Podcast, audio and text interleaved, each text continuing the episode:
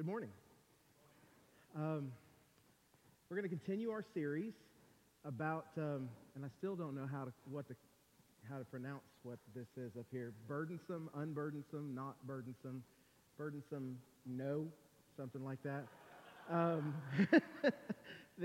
we're continuing our series series on how the commands of God are not burdensome. God didn't come here to lay a yoke on us that is so heavy that we can't bear it. Jesus didn't die so that we would be put into bondage and to be burdened beyond our capacity. And so we're going to talk about a scripture that I think is one of those that uh, looks really burdensome.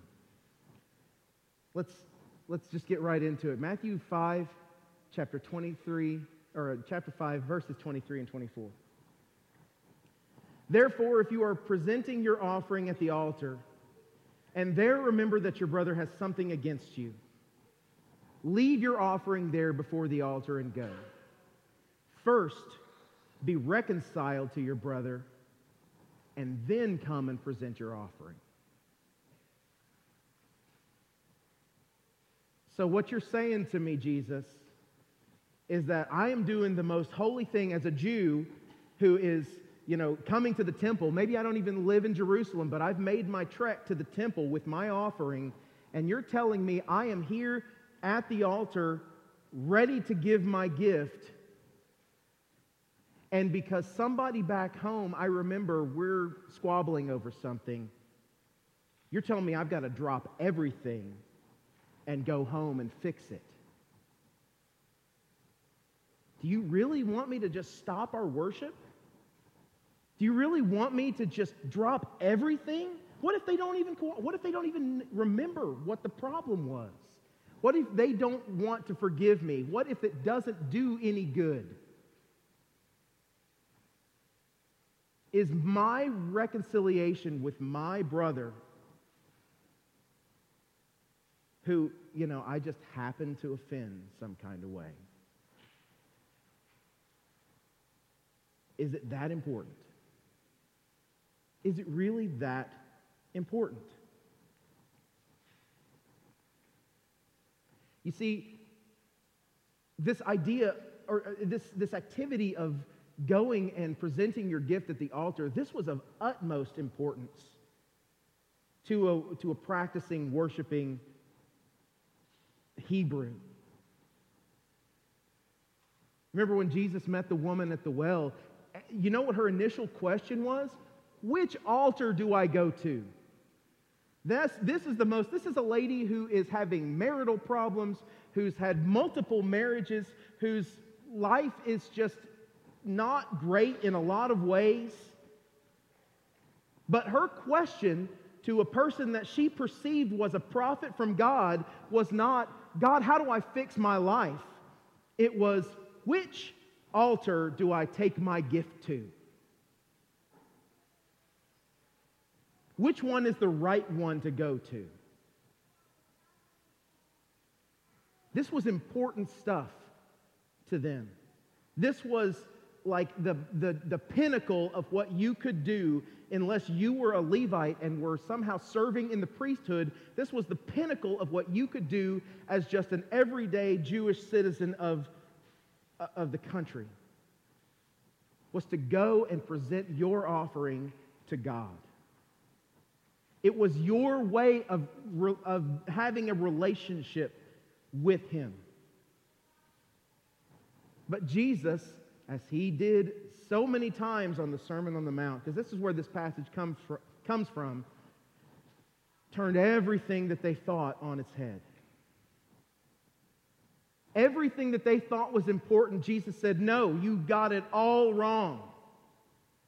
You're looking at this from the back door. Let me show you what the big important thing that you were try- that I was trying to show you in the first place is. And he said, No, you go, you're presenting your gift at the altar, you're doing this super important, uh, just amazing thing that you think is the most important thing in the world, but you and your neighbor are fighting over where your fence got installed, you go home and take care of that first. And we think, I really have, I, I've got to do that? But that's going to be uncomfortable. That's going to be an awkward situation. I don't want to do that. We're already going to, you know, in mediation over how am I, what am I supposed to do here? How do I fix this? But I'm supposed to just stop what I'm doing with this good thing that I'm doing, this wonderful, holy thing that I'm doing. I've got to stop that. You see, Jesus is our example of reconciliation. Some of the scriptures that I'm going to reference are scriptures that, if you were paying attention during the communion, it was a little hard to read, but they were up there. Um, talked about Jesus being our example of reconciliation.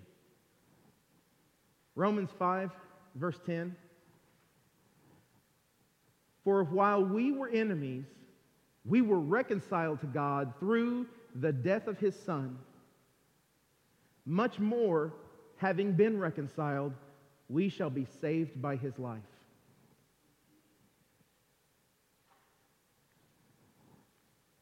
Colossians 1, verses 22, 20 and 22 through 22. And through him to reconcile all things to himself, having made peace through the blood of his cross through him, I say, whether things on earth or things in heaven. And although you were formerly alienated and hostile in mind, engaged in evil deeds, yet he has now reconciled you in his fleshly body through death, in order to present you before him holy and blameless and beyond reproach. If Jesus is our example of how to reconcile, what does that tell you about how important it is? What does that tell you about how costly it is? Reconciliation cost God something.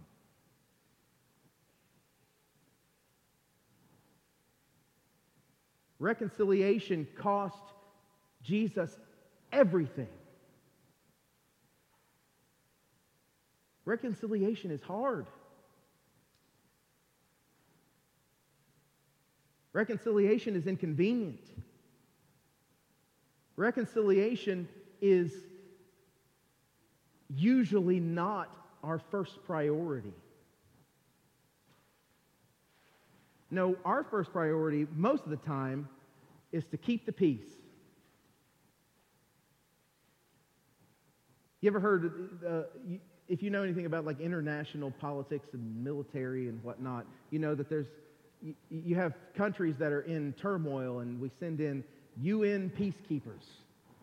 Or some country sends in a peacekeeping force. You ever noticed that peacekeepers usually have guns that they're carrying around? and they're heavily body armored. Because there's a difference in what Jesus talked about on the Sermon on the Mount when he said, Blessed are the peacemakers, versus what we as humans talk about and experience as peacekeepers. See, a peacekeeper goes into a situation that's tense, where there's a conflict, and says, Stop. Stop this fighting. I'm sure all you parents are familiar with that phrase. Stop. Just be quiet. Just leave each other alone. A peacemaker comes into a situation and says, How do we fix this? How do I change how I relate to you or how you relate to them? How do we bring us together and restore a relationship where the fighting stops, where the conflict ends? A peacekeeper when they leave, the fighting just starts back up again. A peacemaker, when they leave, the reason for the fighting is gone. It's over. We are called to be peacemakers, not just peacekeepers. We are called to restore relationships. We are called to live in community. Jeremiah 6, verse 14, is a, is a good illustration, I think, of this idea of, of peacemaking, or peacekeeping rather, being just unsatisfactory. They have healed the brokenness of my people superficially, saying, Peace, peace, but there is no peace. God is not satisfied with just glossing over the, dirt, the ugly parts. God is not satisfied with people just begrudgingly living near one another. He wants us to dwell with one another, to live in community with each other, for our lives to be bound together. And that's hard. That takes more effort. It's real easy to send. You know why we send peacekeeping forces into places? Because it takes some effort and some finesse and somebody with some willingness to sacrifice to go into a situation and make peace. But it just takes a greater threat to come in and keep peace. You see, reconciliation is uncomfortable. It requires us to give up something. It's not convenient. It requires us to go outside of our comfort zone and do things that we didn't want to do, or there wouldn't have been the conflict in the first place. Ephesians 4 and verse 32 says, Be kind to one another, tender hearted, forgiving one another just as God in Christ also has forgiven you. Think back just a few moments ago when we talked about Christ as our example of reconciliation. And then superimpose that idea in your mind in this verse where it says, just as God in Christ Jesus has also forgiven you. How did God in Christ forgive you? How did he do it? He did it by giving the most important thing to him up and allowing him to die on a cross. Allowing, as Josh so eloquently put it, or and as the Bible actually so eloquently put it, but Josh reminded us of, that the wrath of God was focused upon Jesus, the wrath that we deserved. It was costly. It was hard. It was uncomfortable. Jesus didn't even want to do it. He said, God, if there's any other way, let's do it some other way.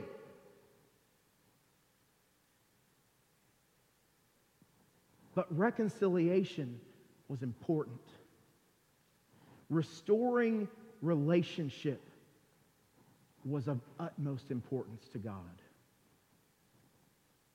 And so when we read this passage and we say, just as God in Christ also has forgiven you, think about what it means to be kind to one another. How important is it for us to be kind to each other? How important is it, is it for us to forgive each other?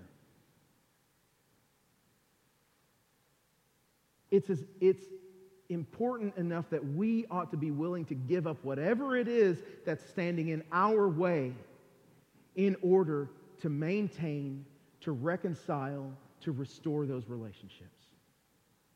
Because that's what God did for you. You see, we were not made to live in isolation. God didn't create us that way. You've heard the phrase, no man is an island. I don't know if you've ever experienced somebody like this, but you know, you, it's almost a cliche to, to have that guy who lives up in the mountains and only comes down for supplies or whatever every six months. You know, it's not because he's, or it's not, he's not such a wonderful, likable guy. He's not the, the sharpest tack sometimes. You go kind of nuts when you live that way because you're depriving yourself of something that God has designed you for. But you don't have to go up in the mountains to experience it. You can sit right in the middle seat of a pew at church and live alone.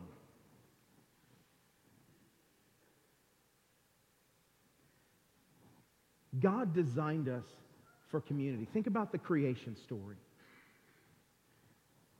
God, as He's going through the days of creation, creates one thing and then another. And in Genesis 1, in verse 26, on the sixth day of creation, He says, Let us make man in our image there's a lot of things that that might mean. There's a lot of ways that us being made in his image can be applied and understood. One way I'd like to present to you for your consideration this morning is that God, by the very nature of who he is, is Trinity. He is God the Father, God the Son, God the Holy Spirit. He lives perpetually in community with himself. Perpetually. And in creation, when he created man, and when he created you, he said, Let us make man like us.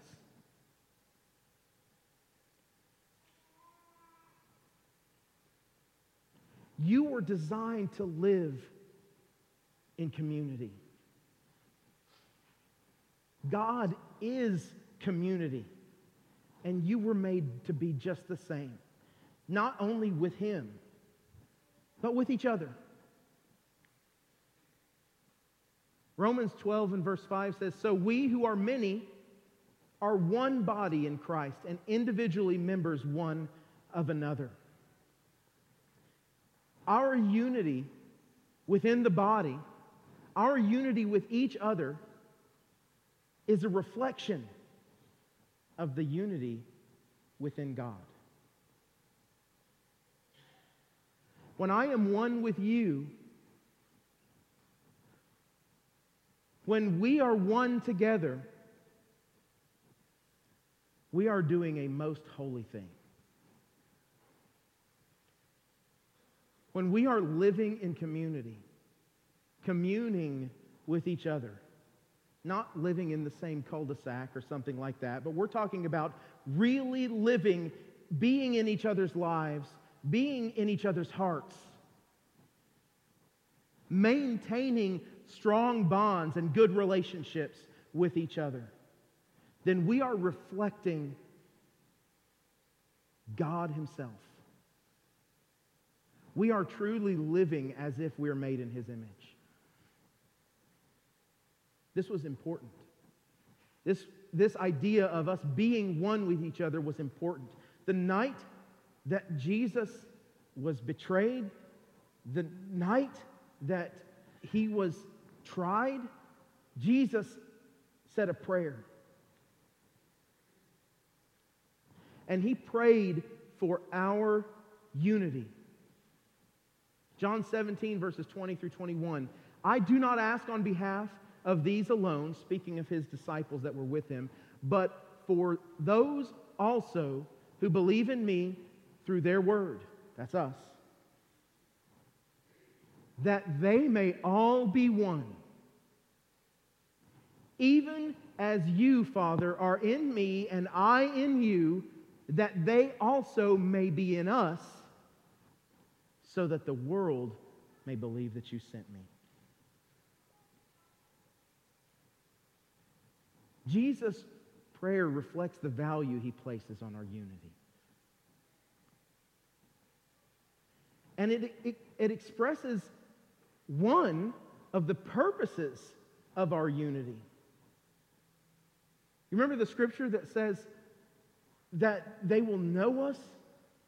They will know them by their love for each other. Our identity as a group, as Christians, if you claim the name Christian and you don't love each other, then what are you doing? If you expect to exist in the body of Christ and there is somebody within this body, within this room perhaps, with which you don't have a relationship, with which you don't have a bond of some kind, with which you don't feel like you could even really maintain any kind of relationship. Maybe there's a grudge being held. Maybe they've done something to offend you. Maybe you've done something to offend them.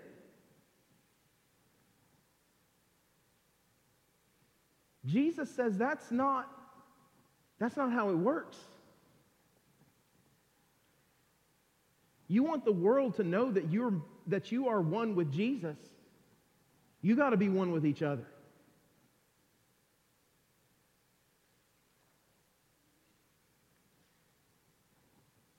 You see, reconciliation is part of our worship.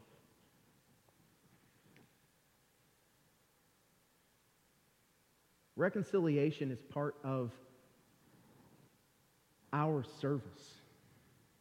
It's part of living a life in submission to each other and to God. 1 John verse 4 or chapter 4 and verse 20. Man, I'm tripping over my words today. If someone says I love God and hates his brother, he is a liar. For the one who does not love his brother whom he has seen cannot love God whom he has not seen. It's starting to open my eyes a little bit why Jesus said, Leave your gift at the altar and go. How much do you think God would value our worship if we go and lay our gift at the altar when we have something against our brother? John said, You can't love God if you've got something against your brother. You can't do it. You're a liar if you say you can. And we all know what happens to liars, right? I don't, I'm not going to sing you the song.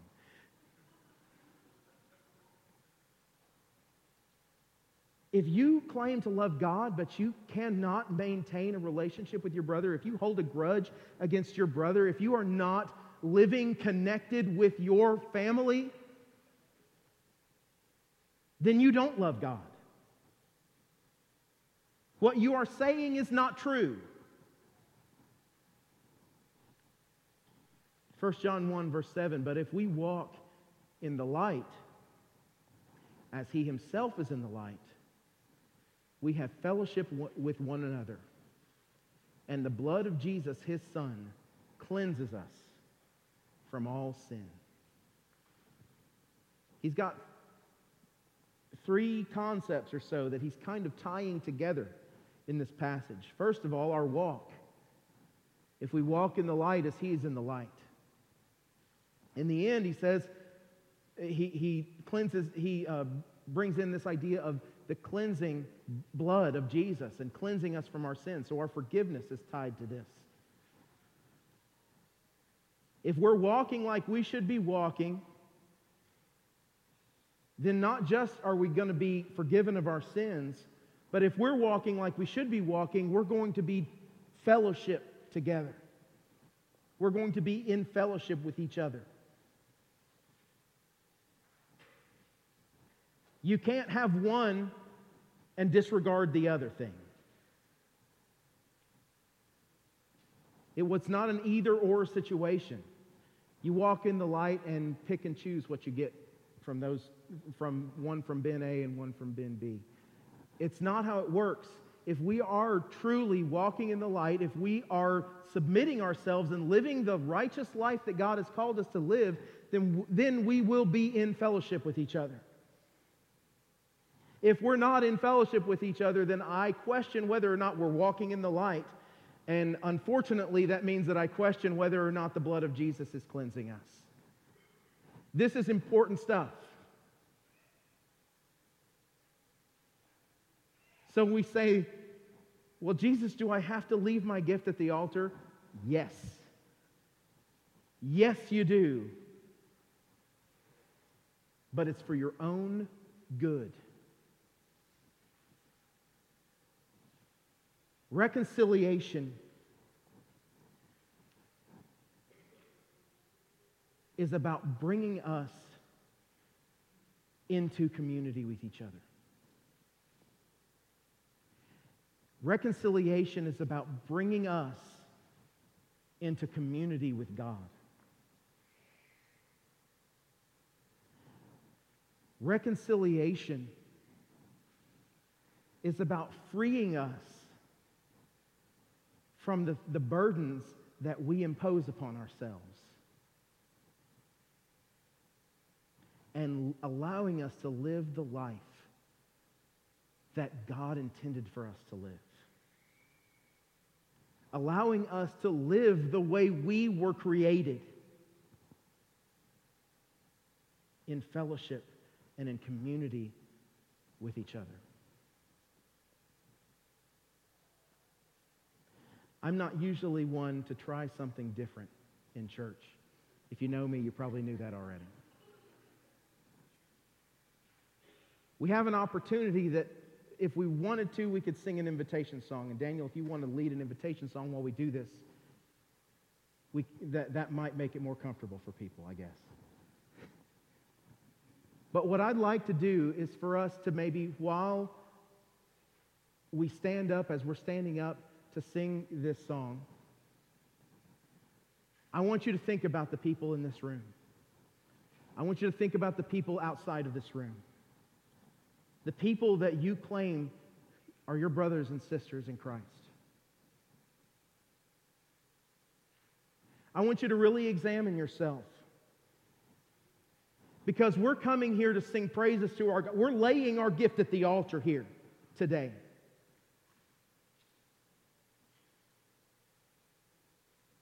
And I want you to think about Am I coming to the altar with something against my brother? Am I holding a grudge? Does somebody have something against me? Is there a brokenness in our community that I can do something about?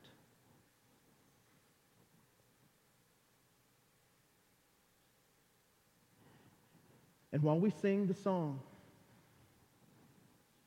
I'm going to challenge you. I want you to stop singing if that's the case. I want you to pull out your phone if you need to. I want you to walk across the room if you need to. I want you to start right now and say, I will not continue living unreconciled. I will not lay my gift at the altar when my brother has something against me. Because it's not just about the things, how good we can sing and how much praise we can give. Giving gifts at the altar was good. It was commanded. It was obeying the Lord. It was submission to Him. But Jesus said, no, you stop that and you do the thing that's important first. You fix the way you're living. You fix the community you live in. You fix the body first so that you can lay your gift at the altar unburdened.